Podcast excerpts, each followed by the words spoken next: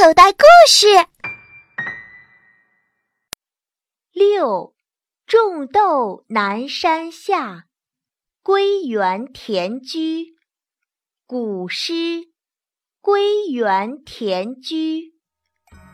种豆南山下，草盛豆苗稀。晨兴理荒秽，带月荷锄归。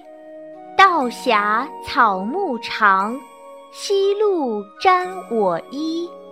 衣沾不足惜，但使愿无违。这是我国东晋时代大文学家陶渊明所作五首《归园田居》中的第三首诗。大意是：我在南山下种田。田里草长得很茂盛，豆苗都很稀少。我清早起身去除掉田里的石子和野草，夜晚带着满身的青灰，扛着锄头回家。道路很狭窄，草木很高，夜晚的露水沾湿了我的衣服。衣服沾湿了，没有什么值得惋惜的。只要不违背我的愿望就行了。这首诗真切地写诗人参加劳动的情景和感受。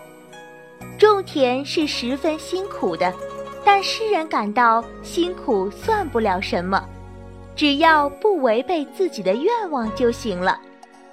小朋友们，你知道陶渊明爷爷的愿望是什么吗？考考你。你能背诵《归园田居》吗？二，你能说出《归园田居》的大意吗？小朋友，你现在收听的内容来自口袋故事 App。想要听更多好玩的故事，快叫爸爸妈妈去应用商店下载吧，里面有十万多个好故事呢。也欢迎关注口袋故事的微信公众号。首次关注有奖励哦！记住，搜索“口袋故事”就可以找到我们啦。